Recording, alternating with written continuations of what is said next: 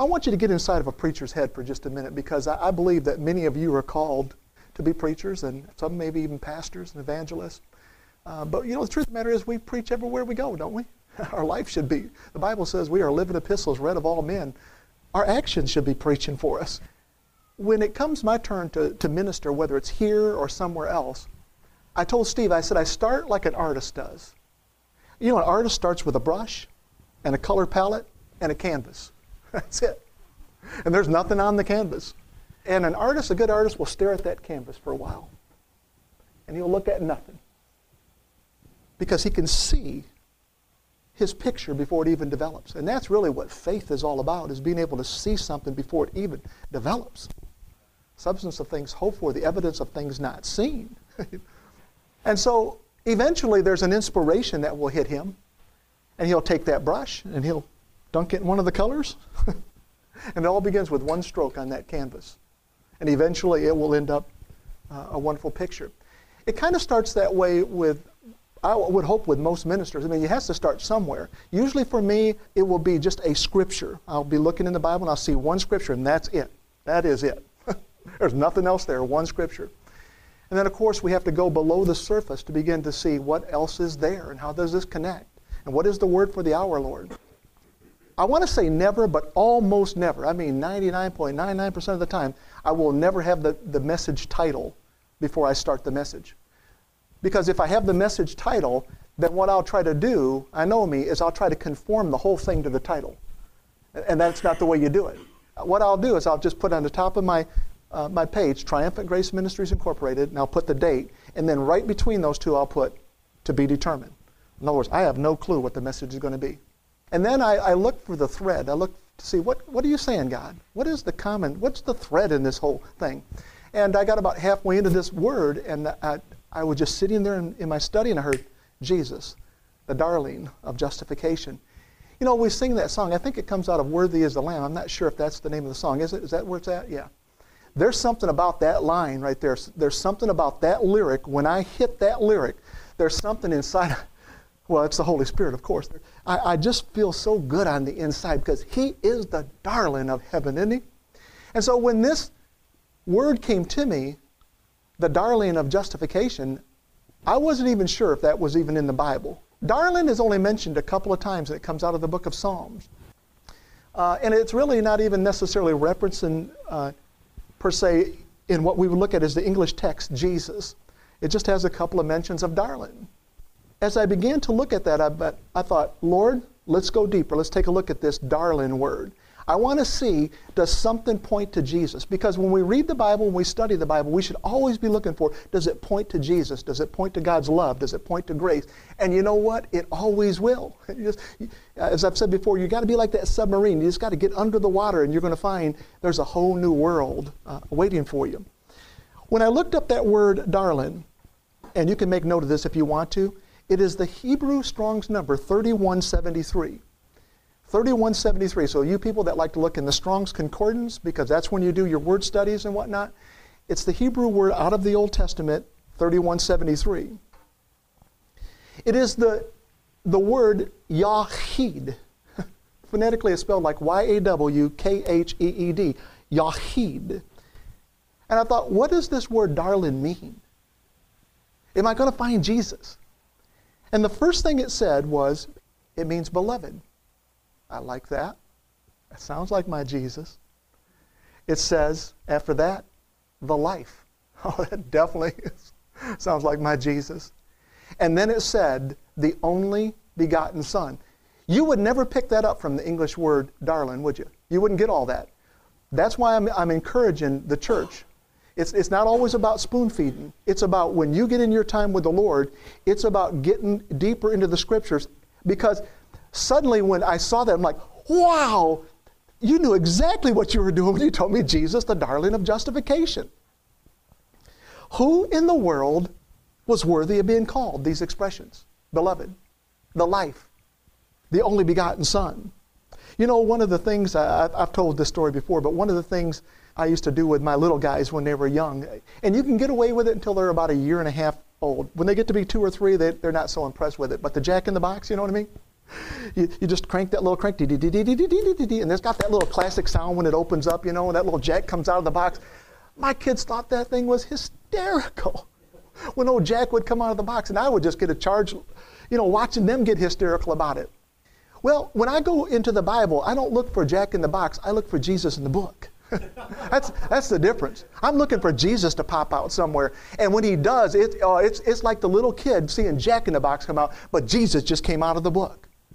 And so that's what that word Yahid stands for. It means darling, it means beloved, it means the life, it means the only begotten Son. And when I thought about that first word, beloved, my mind drifted back to Matthew chapter 17, where Jesus is called that. There was a time when, when Jesus took Peter, James, and John, and he led them, the Bible says, up a high mountain. And there the Bible says he was transfigured. His face shone like the sun, and his, his raiment, his garments become like light. What a, what a, oh man, that must have been something else.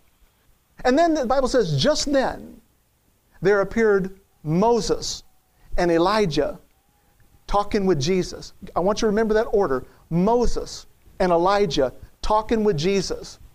and the first thing out of Peter's mouth is, Lord, it's, it's good for us to be here, isn't it?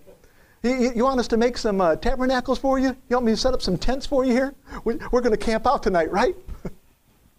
no. And, and about that time, God just interrupted everything. The Bible says there was this cloud that enveloped them. And there was a voice that spoke out of that cloud. And here's what the voice was. And of course, that was God, his Father. He said, This is my beloved Son and the amazing thing after that, he said, listen to him. So many times we spend too much time looking for the Moses and looking for the Elijah. When I'm going to tell you something, and Moses, what he represents, Moses represented the law. He did. He was the one God gave the law to. Elijah represents the prophetic anointing, and Jesus represents grace. So when you, when you begin to look at Moses, Elijah, and Jesus, what you see is the law there's something that's changing. We're moving through this revolution where we have this prophetic anointing, this prophetic revelation of grace. You can see it sweeping the country. Singapore going crazy with Joseph Prince. I mean, just all over the world, this message of God's grace is just catching fire. We're no longer under the law. We're no longer under that uh, dispensation. We are under the dispensation of grace. And we have been, we just haven't recognized it. See, Moses also represents good leadership. Moses was a good leader. He was a good leader. I mean, 40 years in the desert, that's, a pretty good leader. Knew exactly what to do. He represents leadership. If we're not careful, we can find ourselves just following, chasing after someone because we, we perceive them as just a good leader. Listen, I'm all about good leadership. I really am. But I am not following somebody just because they're a good leader if they got the wrong message. I'm not following them. And then it gets a little trickier because you have such a big population that's, that's running after that prophetic anointing. Listen, you've got the prophetic anointing on the inside of you. You really do. Every person in here has the ability to prophesy. Every person in here has the ability to walk in that prophetic gifting. It's just a matter of believing that it's already on the inside of you and just releasing it as God speaks. So some people chase after good leadership, some people chase after that prophetic anointing, but I'm going to tell you something. I've come by today to tell you I'm chasing after Jesus because God said, listen, don't be so concerned about the law and about good leadership or about that prophetic anointing. Be concerned about Jesus. Listen to him, he said. One of the things I, you, will, you will never hear me saying because it's just not in my heart is, is to brag on me. Forget that noise. you know, remember a former overseer we had, Michael Willingham, great man of God, firehouse preacher man. He, he was telling, telling me one time that he, he went to this church and, and uh, they had a special speaker, and the guy for like 20 to 30 minutes got up in front of people and told them how anointed he was. he just, was, just went on and on and on. I'm so anointed by God. And, and Michael Willingham was, and this guy, I mean, he's been preaching for a long time. He said, I just wanted to stand up and yell to him, said, Sir, just start preaching. I'll let you know if you're anointed. I'll let you know if you're anointed. We don't need to go through all that stuff. Listen, just preach God's love and God's grace and His goodness. That is anointed. that will carry you, my friend. It really will. And then we have Peter, James, and John, and they, and they call them out in that order. Of course, Peter means stone, John means grace, but you got James in the middle, which comes from the Hebrew, uh, bless you, comes from the Hebrew name Jacob. Jacob, James, New Testament. It means supplanter or it means to be replaced, is what uh, James means. So it literally, there's always this prophetic anointing going on in the, in the Bible. God is always wanting to keep revealing the grace man. So he said that Peter, James, and John was there. In other words, the stone was replaced by grace. And I've heard Joseph Prince talk about that as well. Then you have another uh, snapshot of Jesus in, I believe it's Matthew chapter 3, at the Jordan River. He makes his way through the crowd to find a man waist deep in water named John the Baptist. He's made his way through the crowd, and they have this little dialogue hey, you need to baptize me. No, you need to baptize me. Finally, John consents, and he baptizes Jesus. And then the Bible says the heavens opened up, and the Spirit of God descended on Jesus like a dove. And that voice again said, This is my beloved Son, whom I love and I am well pleased. The thing that struck me was Jesus had not began his ministry. Jesus was a blue collar worker just like you, Steve. He was a carpenter. He hadn't began his ministry. He, he hadn't done any miracles yet. In fact, he hadn't even did, did his 40 day fast yet. That would come right after the baptism. But God said to him, This is my beloved son. In this state, blue collar worker and all, this is my beloved son. In him whom I love, in him I am well pleased. The message in that for you and the message in that for me is we don't have to work to please God. God said, This is my beloved son. He hadn't done anything but made knickknacks yet. I mean, this is how crazy God is about you and me. God loves us. He really does. Then that word, Yahid, not only means beloved, but it means the life. And Jesus himself, just before his crucifixion, John chapter 14, verse 6, he said to his disciples, He said, I am the way. Not a way, but the way, the truth, and the life. And he said, No man comes unto the Father except they've got to come through me. I'm the way, the truth, and the life. So I see Jesus in that as well. And then the only begotten Son, where you see that come up is in John chapter 1, verse 17 the only begotten Son. Jesus is called the only begotten Son. But the verse in front of that is John chapter 1, verse 16, of course. And it says, The law was given through Moses, but grace and truth came through Jesus Christ. You see, to become an only begotten Son, to become a son or a daughter of God, there has to be a work of grace in front of that. Do you see that? It's not put in, the, in that order just randomly. God put it there so that we can always see it's that work of grace that prepares the way for us to become sons and daughters of God. Powerful thought. The only begotten Son. And then, of course, in John 3.16, For God so loved the world that he gave his only begotten Son, that whosoever believeth in him should not perish but have everlasting life. So, when we think about Jesus, the darling of justification, it could easily be read Jesus, the beloved of justification, Jesus, the, the life of justification, Jesus, the only begotten Son of justification. We're going to talk about that justification in just a moment. So when I saw this earlier this week, I thought, Lord, that's, that's really cool. That, that Yahid word, that darling, would keep pointing to Jesus. And, and of course, the way my mind works is, I wonder where that word comes up for the first time. You know how I talk about the law of first mention. I wonder, will it continually point at Jesus? Will it continually point back to my Savior? Lord, you've never disappointed me. And so I punched in that 3173 in Strong's Concordance, and it took me back to Genesis chapter 22, verses 1 and 2. Here's what it says. And it came to pass after these things that God did tempt Abraham and said unto him, Abraham, and he said, Behold, here am I. And he said, Take thy son, thy only son Isaac. That word only right there is the word, the Hebrew word Yahid. There's the word again. So you can see God is always pointing to his son, and the son is always pointing to daddy. There's this love affair between daddy and son, wanting to exalt one another. He said, Thine only son. And he said, He called him by name. His name is Isaac. You know what Isaac's name means? It means laughter or mocking. When you step over into the New Testament, that word mock, mocked, mocking is almost solely associated with Jesus being mocked and laughed at. He said, Take your only son that they're going to laugh at. Take your only son that they're going to mock. He's your only son. He's the Yahid. And then he said, Whom thou lovest. And get thee to the land of Moriah and offer him there for a burnt offering upon one of the mountains. We know, are we, are we talking about Jesus here? Abraham is a picture of God in this story. Isaac is a picture of Jesus. We're, we're talking about his only beloved son. And he said, Offer him as a burnt offering upon one of the mountains which I will tell thee of. I was reading something this week. Many Bible scholars, I mean many, there's many of them that believe this, that Jesus was actually crucified in the very same spot on the same mountain that Abraham began to offer up his son.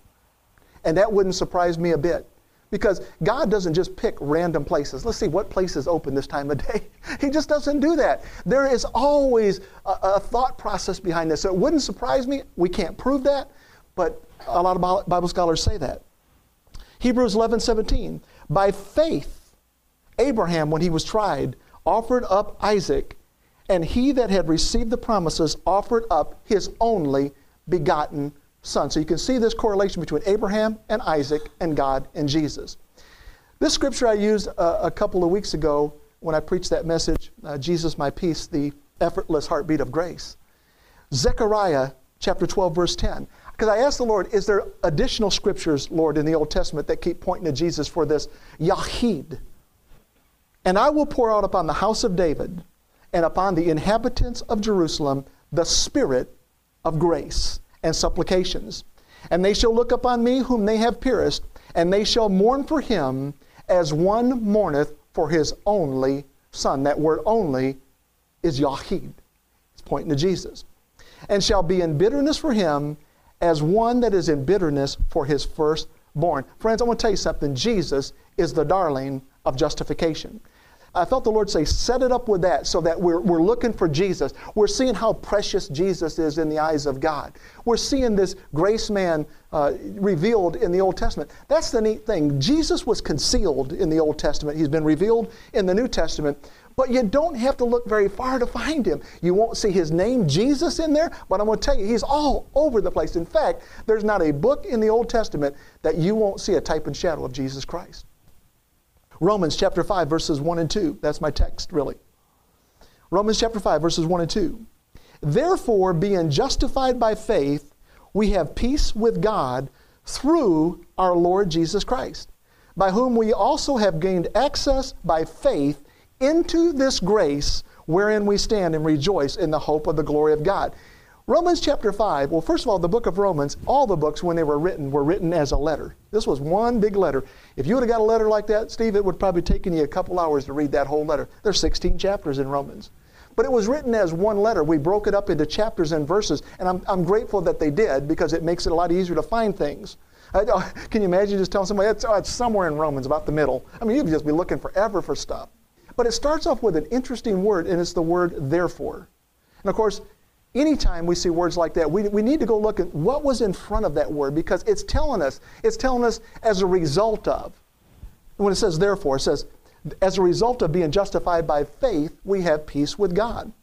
So I looked in Romans chapter 4, the, verse, the, the verses before that. Romans chapter 4, verse 13, it says this It was not through the law that Abraham and his offspring received the promise that he would be the heir of the world, but through the righteousness that comes by faith. For if those who depend on the law are heirs, faith means nothing and the promise is worthless because the law brings wrath.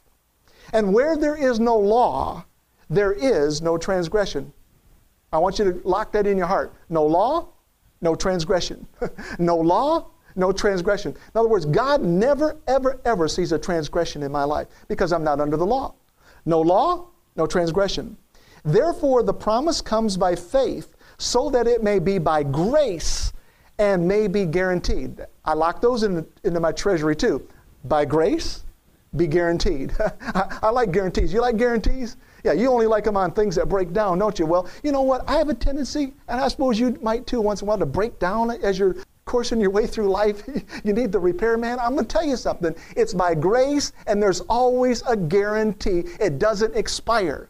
Your, your, your warranty doesn't run out with God. Your guarantee doesn't run out with God. It's always in effect. By grace, be guaranteed. You know what? Uh, a few years ago, I began to design some t shirts. Uh, this was one of the ones I wore it for a couple years and quit wearing it, but I thought it went with this message. Grace through faith is what it says on the front, Ephesians 2 8 and 9.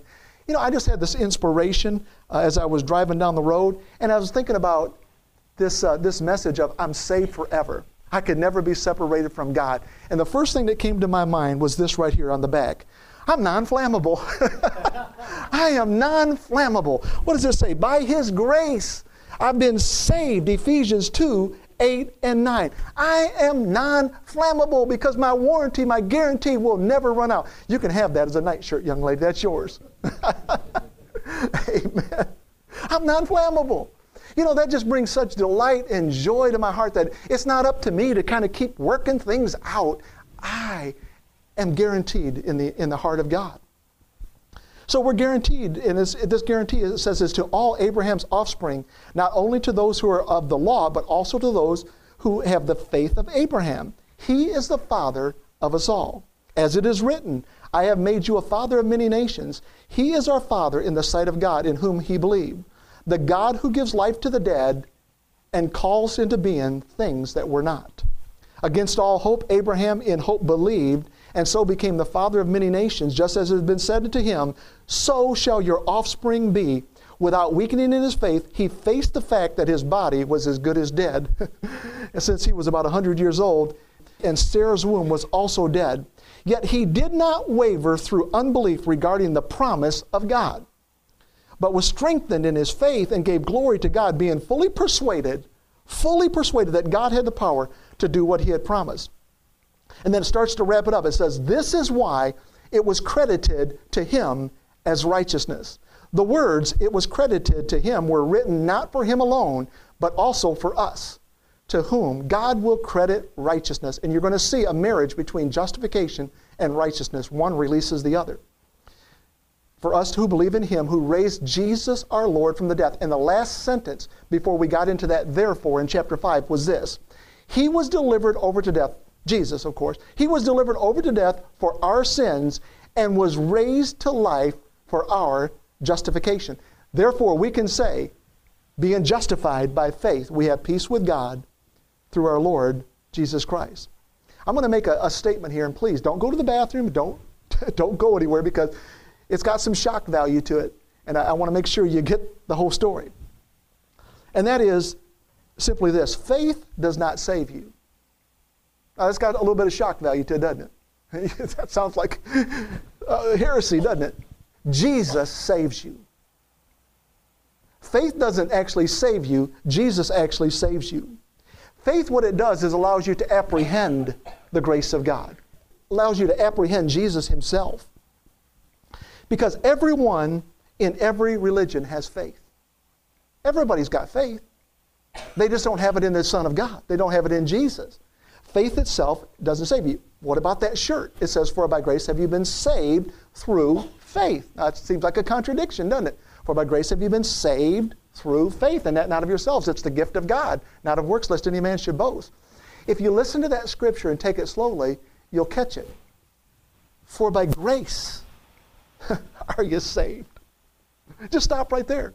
It's for by grace that we've been saved. It comes through faith, but it's grace that saves us. And another way to say that is just simply by saying, For by Jesus are you saved. Through faith, and that not of yourselves. It is the gift of God. And I felt the Lord say, You know, faith is like an antenna on your house. You know, the antenna doesn't really produce the images, it just retransmits it. It's a conduit. You know, it, it does, it doesn't actually make the movie. It just transmits what's already there. And that's what faith does. Grace is in the atmosphere, grace is in Jesus. And simply when that antenna transmits it into your soul, and that's just simply your will, I want to tell you something you're born again. It's the gift of God. Here's what I felt the Lord say in terms of justification. If my daddy was to uh, wire me, like through the Western Union or something like that, a million dollars, well, I, would be, a, I guess, a, I guess you could call me a rich man, right? If he was to wire me a million dollars, how foolish would it be for me to go down and think that the Western Union made me rich? The Western Union didn't make me rich. My daddy made me rich. Daddy did all this. So sometimes we, we start giving credit to places where it's not due. In fact, the money didn't even make you rich. My daddy is the one who made me rich because you could take that same million dollars, give it to a million different people, and nobody's rich. It's not the money that made me rich.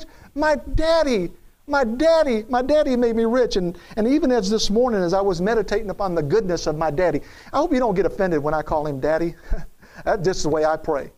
You know, I don't get, oh, Father in heaven. I mean, I'll say Father sometime, but you know, when I pray and I get down on my face and, and, and, on the pillows and just start worshiping and loving on my, I call him Daddy, I call him Papa, I call him Abba, I, I just, I, I just call him, I just love her. I mean, that's who he is to me. So I hope you don't get offended by me saying daddy, but it's daddy. And as I was meditating on his goodness this morning, I just felt myself getting richer and richer. And of course, I'm not talking about in money. I could care less about that. But I'm talking about richer and richer in my understanding of how good my daddy is. And as I was thinking about how good my, how full of grace my Jesus is, I just felt like I got richer and sweeter and fuller and deeper in his revelation of his goodness and his grace. And as I thought about how important it is to establish our hearts in his love, because as we establish our hearts in his love, as you know, as a, adults or even as children, I want to tell you something. It's that right there that establishes us in the righteousness of God. And so that we, we can be so bold. I mean, can you look in the, in the mirror and just say, I am, without blinking, I am the righteousness of God in Christ Jesus? I do that from time to time. Just remind me and I'll do it. I just say, listen, Mark, you are the righteousness of God in Christ. There's nothing you could ever do to make him mad, nothing you could ever do to make him leave you. And guess what? I don't want to do anything to make him mad or make him leave me because it won't happen, first of all, but it doesn't make me want to do that. My daddy has made me rich. 2 Corinthians chapter 8 verse 9. For you know that the grace of the Lord Jesus Christ that although he was rich for your sake he became poor in order that you by his poverty may become rich. Jesus became poor, I became rich. What a divine exchange when you think about that. That he became poor so I could become rich. Oh my my. He was rejected, I was accepted. You know, in 2 Corinthians 5:21, the Bible says, "For he hath made him to be sin for us who knew no sin, that we might be made the righteousness of God in him." He became sin, we became righteous. That doesn't seem fair, really, does it? I mean, that Jesus would become sin for us so that we could become the righteousness of God. Friends, I'm going to tell you something. If there was any other way to get the job done, He would have found it. We overlook stuff. There are shortcuts for us. There was no shortcut. It cost the dear blood of His Son, Jesus Christ, to make us righteous. He went to hell, we get to go to heaven. He died, the Bible says, in that he died for all, that they which live should henceforth no longer live unto themselves, but unto him which died for them and rose again. 2 Corinthians chapter 5, verse 15. He was forsaken, we were forgiven. So, the question that came to my mind, why is it so vitally important for a believer to understand justification?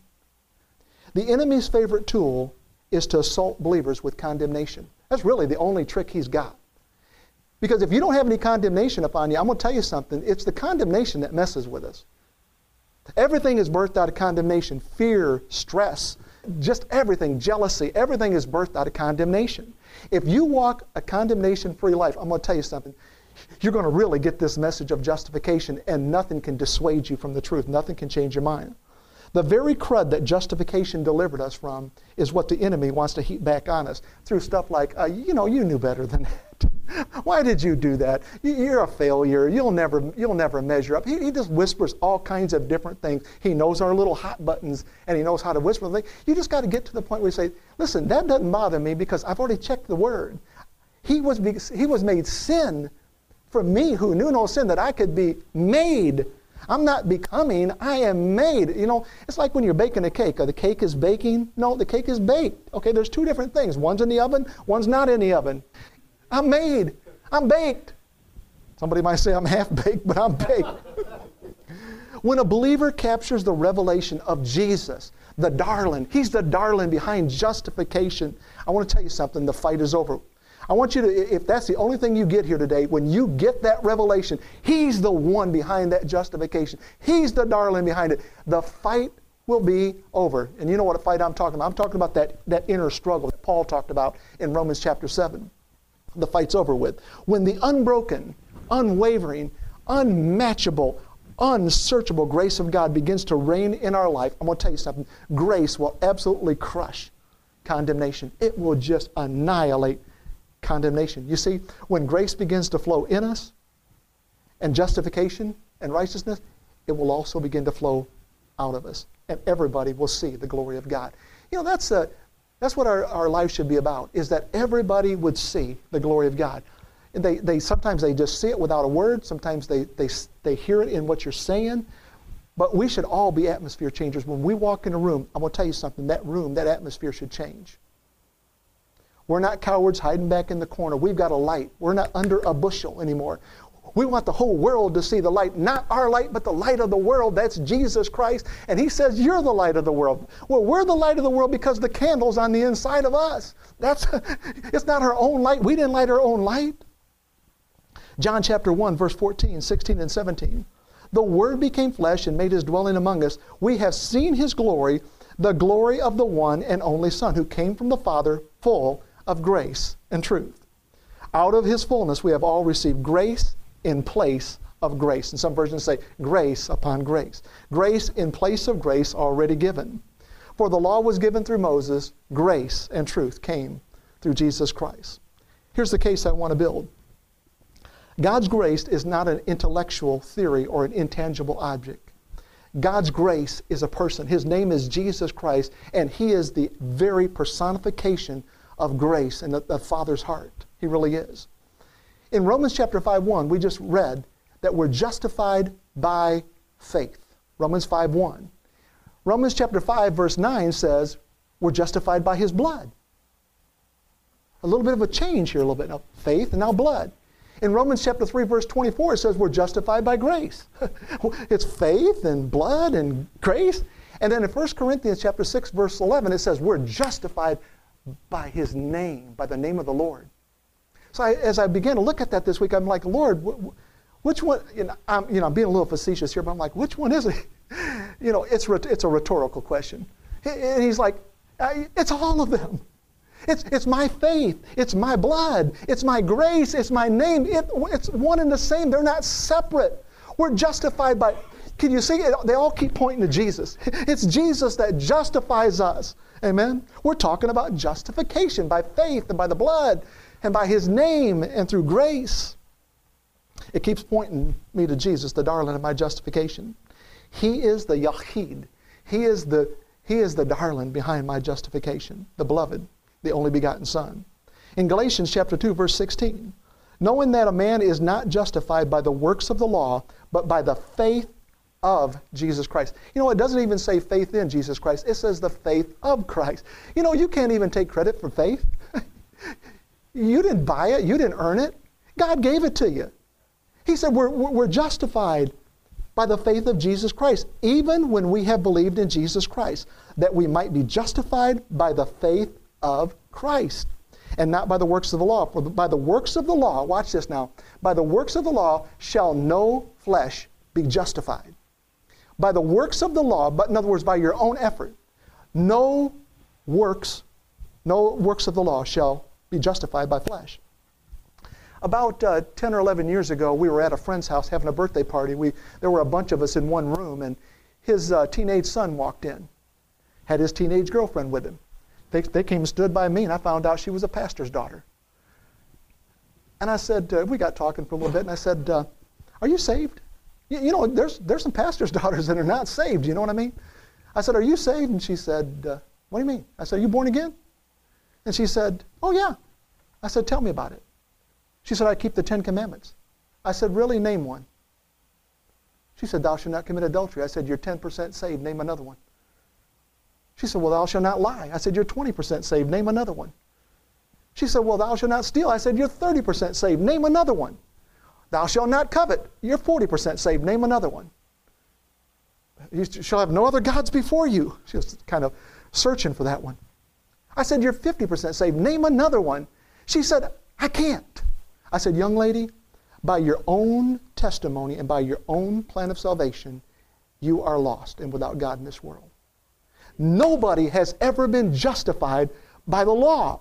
So, you know, what that does is that that breaks the condemnation off of us of performance because that's what the law was always about. It was about measuring up, it was about performing, it was about the blessings come on me when I'm good, the curses come on me when I'm bad. So I'm going to try to avoid being bad. And the more I try to be avoid being bad, I'm worse. You are not justified by the Ten Commandments. Oh my goodness, you, you can't be good enough. Romans chapter 12, verse 3. For I say through the grace given unto me to every man that is among you, not to think of himself more highly than he ought to think, but to think soberly according as God hath dealt to every man the measure of faith. I told you, God, it came from God. It says it right there. God measured it, didn't he? Measure of faith. What is justification? Let's transition here for a second. What is justification? Justification uh, is uh, uh, out of the uh, Greek, comes uh, from the verb 1344. It's pronounced dikaiao. Dikaiao. Here's what it means it means to declare or pronounce a person as just, innocent, faultless, guiltless, and righteous. Wow, what a list. That's an amazing list. I've said this before, but it's the legal process of releasing righteousness. You see, God did not save us because of pity. He didn't save us because of mercy. He didn't even save us because of His love. There had to be a payment. In other words, He couldn't just say, eh, I really love, I really love those guys. Let's just save them all. Let's just turn our back on this and just pretend like we didn't see it. Boy, when I was in retail and I would see people shoplifting, I'm like, oh, God, now I got to go wrestle them to the ground. You know, I mean, sometimes it's even people you know. I mean, it's so embarrassing. But it's like if you're going to be a good steward of, of the store you work for, you just can't go, I didn't see you put that in your pocket. And, you know, I had to stand in front of people sometimes just say, Do you have anything in your pockets you didn't pay for?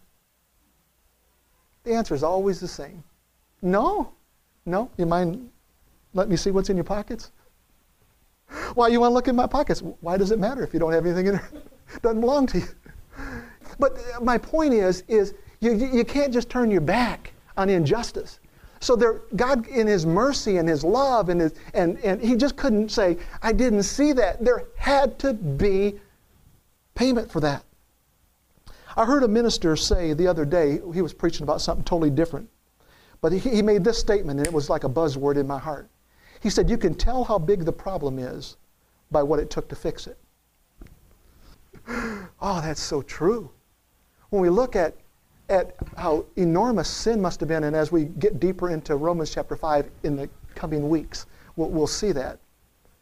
But if one sin from Adam injected sin into the whole human bloodstream, in the DNA, that must really be bad. So, what in the world can expunge that, wipe that out, remove it, delete it? What can do it? Only the blood, only the grace, only the faith, only that name of Jesus Christ can do it. And He's done it to anybody that will reach out to Him.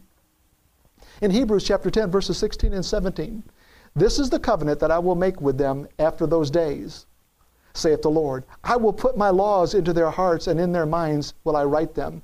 I love how this verse ends, it says, And their sins and iniquities, or in some cases it says, Their sins and their lawless deeds, I will remember no more. Every time I, I hear someone preaching that, that message, I, I hear Joseph Prince saying, There's been a change. There's been a change, church. And it's all because of Jesus.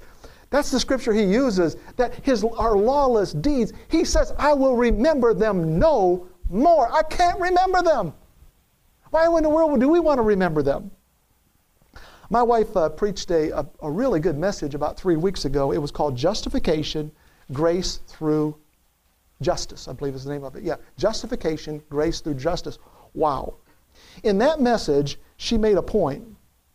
She said, You're not a clean sinner, and you're not a dirty saint. We got to look at ourselves differently. I'm not a clean sinner. My nature's been changed. I have Jesus' nature now. You have Jesus' nature now. You got Jesus' nature now. We're not a clean sinner. We're not a dirty saint. We have the righteousness of God on the inside of us. And then I felt the Lord say, I said, Lord, I, I want an I want an illustration that can drive home this, this justification so that we really get it. Because justification is, like I said, is like a buzzword as much as like hard drive is a buzzword to computers. We hear the word, but we really just don't quite get it. We just don't quite get it. And here's what the Lord dropped in my heart. I want you to think for a second here about organic food. Organic food. and then you have non organic. It's either organic or non organic, right? The stuff that's not organic has had pesticides, herbicides, insecticides, and fungicides. It's been genetically modified. That's what your food looks like. Welcome to McDonald's. and so, pretty bad stuff when you start putting all that stuff on there. Or the word organic literally means life. We think about organic, we think, okay, it doesn't have all those pesticides and stuff like that on there, and it doesn't, it's not been genetically modified. That's the way we look at it. Sometimes, if we're not careful, that's the way we look at our sin. We just think, okay, God, He just forgave me of my sins. No, He did more than that, so much more than that. He put righteousness on the inside of you. And here's the point I want to make with organic food. This is true. You can go look it up if you want to. Organic food has 52 additional minerals and vitamins in it that you cannot find in non organic food. So it's not that we're just avoiding the junk. It's not that we've just been released from our sin. We've got all the life. We've got the beloved living on the inside. We've got the life of Christ. We've got the only begotten Son. And with him, he brings all those spiritual nutrients to, to raise us up. Do, do you get that picture? That's what justification is. That is a picture of justification. Your sins have not just been removed, righteousness has come in. Justification made the way to release the righteousness of God. Well, I don't know about you, but I'm getting happy on the inside. I felt the Lord say to me, so many people, they see themselves as kind of an old broken down Ford Pinto. That's one extreme. Or let's step over here to one of the most luxurious cars being built, and that's the Bentley. That's the Rolls Royce. Pinto, Rolls Royce. Rolls Royce, just you, you can almost hear the righteousness coming out. Rolls Royce, Rolls Royce. Pinto? I mean, what could come out of Pinto? A horse? I mean, Rolls Royce, righteousness. I see myself as the Rolls Royce. Because that's the way Jesus sees me. That's the way he sees you. He sees you as the, his royal diadem. He sees you as totally righteous. You've been totally justified.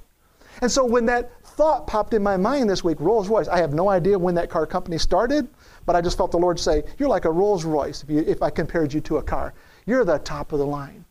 There's nothing better than you. You're comfortable, you're elite. So I typed in Rolls Royce on my computer. What year did Rolls Royce make their first car? You can Google anything, right?